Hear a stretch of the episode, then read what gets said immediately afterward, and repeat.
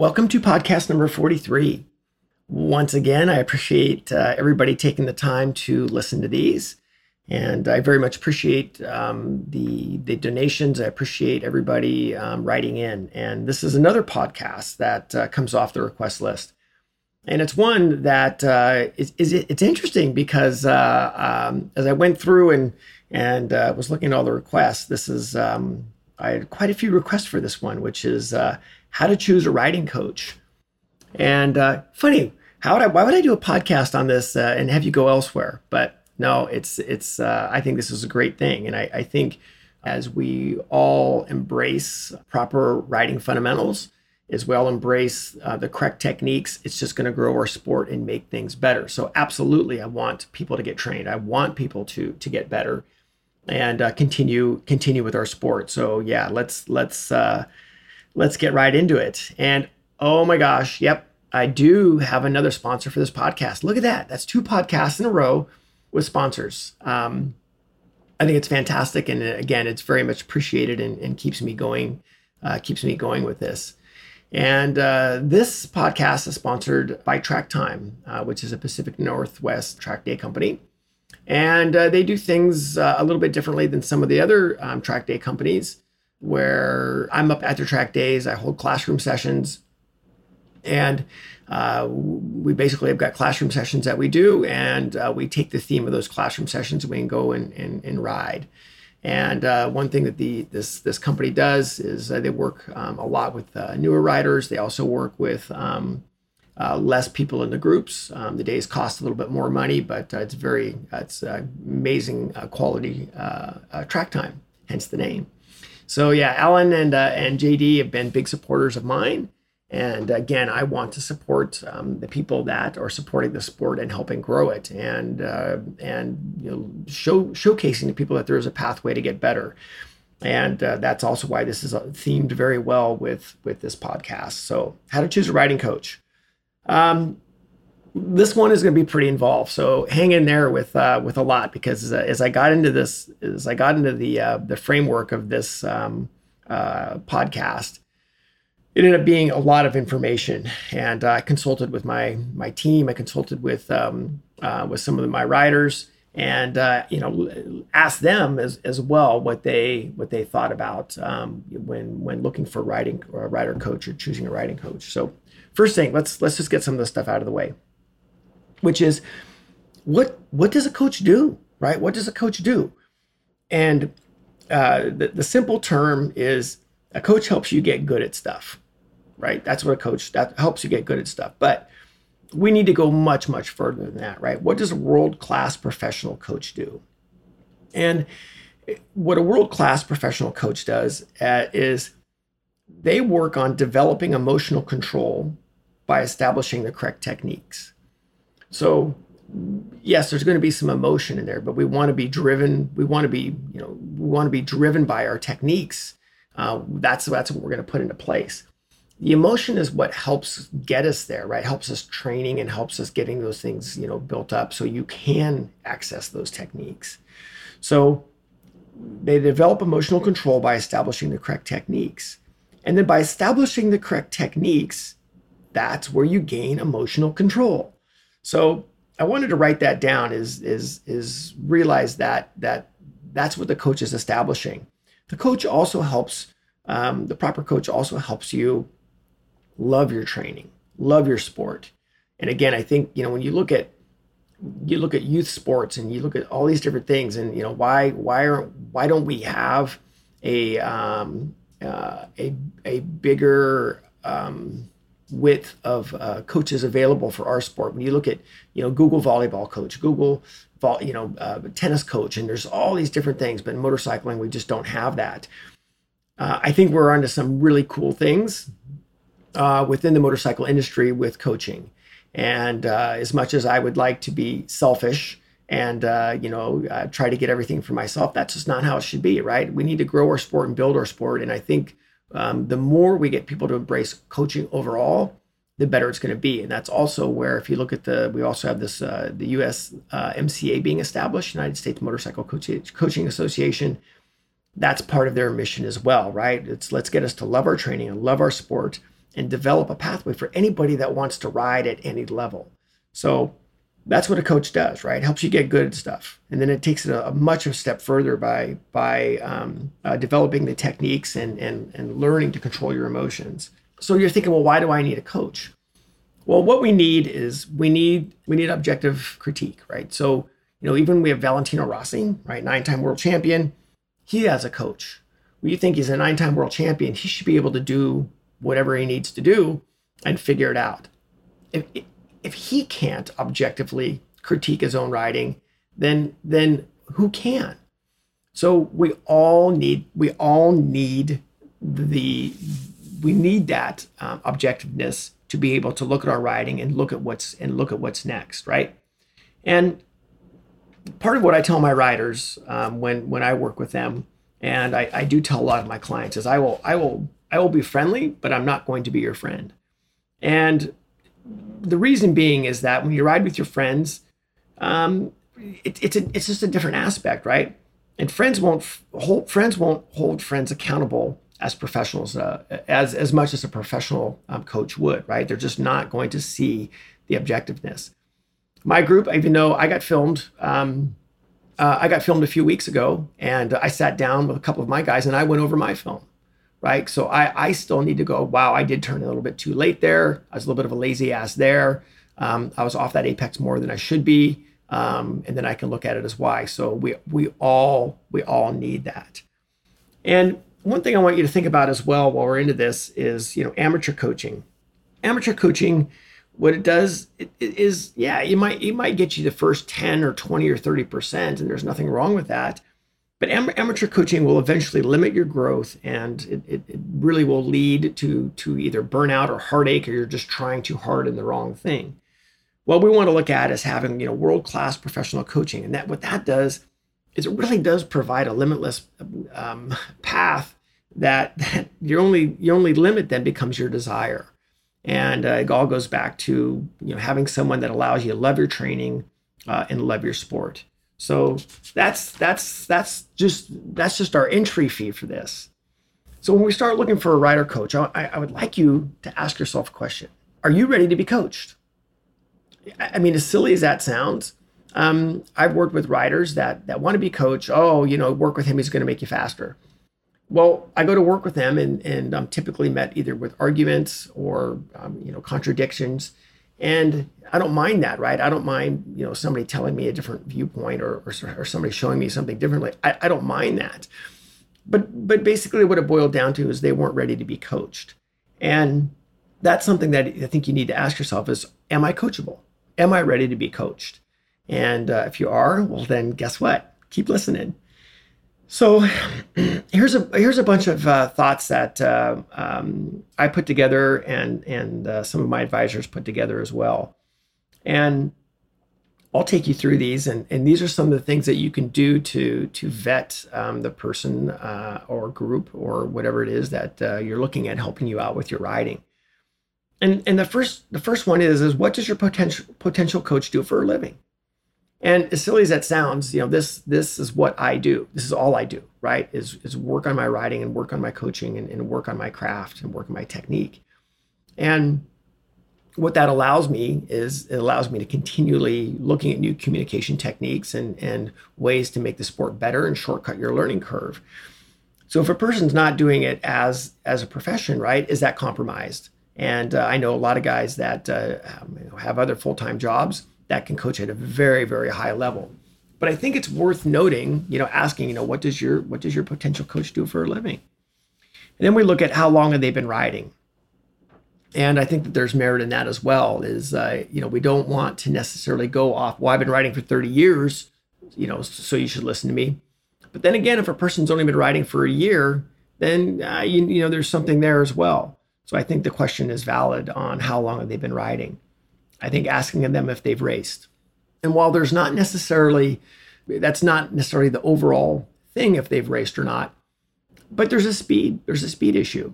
And I like, I like one thing that, that, um, uh, one of the things that we, that we talk about at the Yamaha school is, you know, you can, you can listen to the, you, you want to listen to the guy that's fast, but also doesn't fall down You don't want to listen to the guy that's fast but always falls down, and you also want to listen to the guy that never falls down, that's not very fast. So I think you know when I when I say have they've raced, what I'm saying is is they eh, eh, eh, can they run a pace enough, a high enough pace, a quick enough pace that allows all the all their techniques to shine through. So there's some merit there. And if they've raced, you can ask them how well did they do, right? So you can look at it and, and say, well, gosh, you know let's let's see where, you know where your performance really is at. And then we can start to move on a little bit uh, and you can ask them also i think a great question is when's the last time they crashed? I think that's always a good one to put people under a little bit of pressure and of course i have no problem answering that question but uh, i think eh, you know asking that question when's the last time that you crashed and why is also a good one. Uh, don't be afraid of that. So another question right? What why are they coaching? Why do they want to coach you know what what is it? Is it for the free track time? Or is it or is it to actually invest in their client and and um, and, and make the sport better? So you know what or who made them coach? Ask that question. Another big question is where does their information come from? And this this really was a defining moment for me in in um, my coaching or when I started the pro- this process because uh, I, I, wanted to learn from what from you know what the best the world are, uh, best in the world were doing, and that's where Freddie Spencer's came into play. And when you listen to the Freddies, right, and you listen to these these these guys, they never say I. They say we. Oh well, what we're doing is this, and and what we want to look for is this, and and the best thing that we have found is this. And so that statement is an encompassing statement of what the best in the world are doing, what we as a collective group are doing. And I think that that's a big deal. You know, the I part of it is if you if it's if it's what I do, well, it's then you have to defer to what that what's the best that rider's ever ridden, what's the best that rider's ever coached and it may be at a very very high level. There's nothing wrong with that but then you have to ask yourself do you want to emulate that specific thing? Or do you want to emulate what the best in the world are doing or what the majority of the best writers in the world are doing? So a very good question to look for is the the i versus we. And another one to look for or talk about is uh, is it advice or technique? I have another great podcast on this and you can look at is it you know, there's a big difference between, uh, hey, going through turn two, you know, just go through turn two quicker, right? You just need to get the thing, you know, just just sail the thing there a little bit more, carry more speed, and drive off harder, right? That's advice. Is it we, what we're looking for is specific technique and specific technique that that that gets you to understand why you're doing the things you're doing, and of course, giving you report cards for them as well. So, I think that's a big. I think that that is a, a huge deal as well. Um, short term or long term? Um, I think there's nothing wrong with having both. Um, I've had riders come up to me and say, Look, I know I've got these issues. I am only concerned with uh, the Friday before the race weekend practice. I need to learn how to get through turn six and seven better, or whatever it might be, turn whatever. And that's what's holding me back. And as long as that expectation is set up front, then hey, that's great. Um, that's their short term goal, right? Long term, they may have other issues going on. But let's establish short term goal versus long term goals. And if we can make those two align and we can keep inching inching that alignment together, then then fantastic. So short term or long term, I think that's something that's uh, also very very important. Then we start to move into some of these uh, other aspects, which is uh, logistics, right? How is their where, where is where is their training held? Um, is it held at a track day? Is it held at a parking lot? Is it one on one? Is it two on one? Is it a group format? Um, and then, depending on what you're looking at there, is the curriculum set up for the student or is the curriculum set up for the instructor? That's a, that's a that's a big that's a big part. And when you really think about that, are they really taking your needs, right, your individual needs into hand? Um, and you know, if it's if it's like, well, if it's a group format and everybody's doing thing at a certain time or doing something along this way or not being individualized, then that's something that that's not working for your goals. That's something that you need to think about as well. So, is there curriculum for the student or the instructor? I think that's also a problem or uh, something to take a look at. Um, another one is there a follow up procedure? Uh, I know, um, at least on the RIC days that we do, um, also in the online training programs that that uh, that uh, we have, we have a very extensive follow-up procedure uh, that goes over um, when we do the online training it follows up um, very individually with the with everything that we do. So ask and see if there's a, if, if there's a uh, a follow-up procedure for that. So another interesting one that uh, the question that came up um, i've seen this before as well. We find students getting taught for what the coach needs.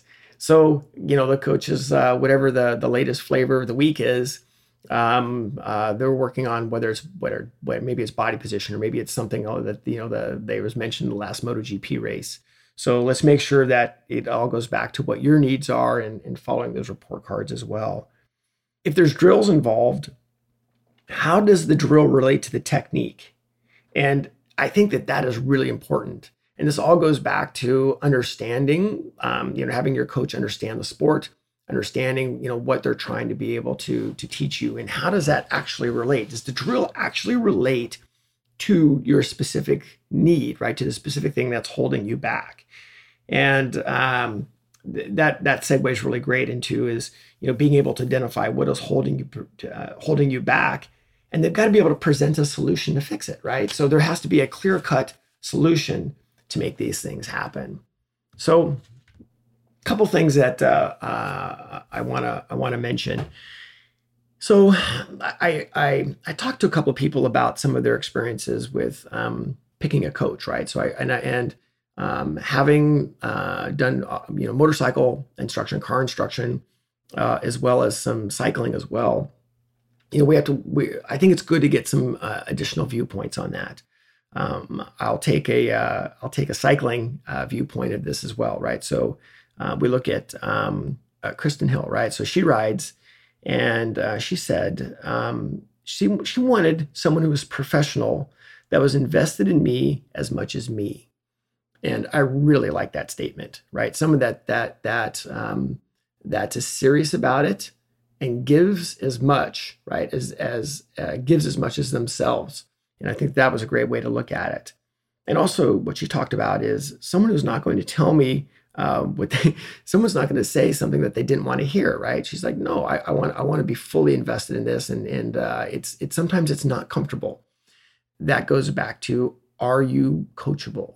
And uh, I know with some of the um, uh, some of the, the, the riders that I work with on a very very high level, like you know, again, I'll use Jake. I can use Jake Lewis or JD Beach as a great example, right? They're they're humble enough and they have enough humility to go I don't have all the answers.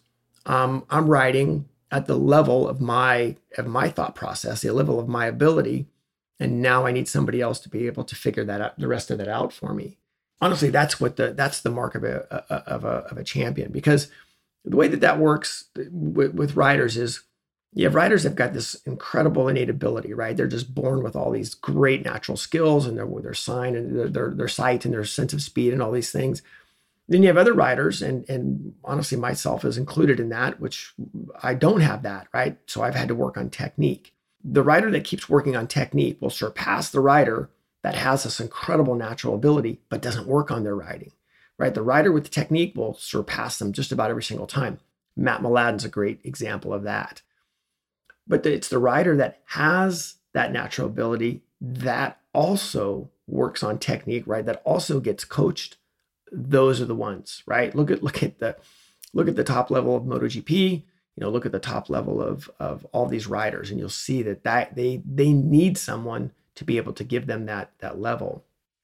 And as writing as writing coaching uh, becomes more prevalent, um, I think that the timing of this is uh, is is fantastic. Um, a great thing to think about, or one thing I'll, I'll leave you with on this at the end, is uh, you know we're seeing a lot more riding coaching in in the World Championship Series, especially in the MotoGP, Moto Two, Moto Three series. See a little bit in World Superbike, not a lot. Uh, we're seeing some more in Moto America as well, uh, and even on the club levels as well. So Alex Lowes, good interview with Alex Lowes um, a few weeks ago, uh, was comparing um, MotoGP to World Superbike uh, since he's got now experience uh, with both. And he says in MotoGP, they ride better it's that simple, right? You can say tires, you can say bikes or whatever it is. The bottom line is they ride better. And you know, coaching coaching at that level, uh, it's not an accident, right? It's not an accident that that they're getting that input to go to those next levels. And the more precise our sport gets, right, they're all doing the same basic things. It's just different degree of application and making that that that degree of application even more precise. So there you go. Uh, what to look for in a riding coach, right? Well, how to choose a riding coach. You got plenty to think about. Copyright 2017 Ken Hill Coaching, all rights reserved.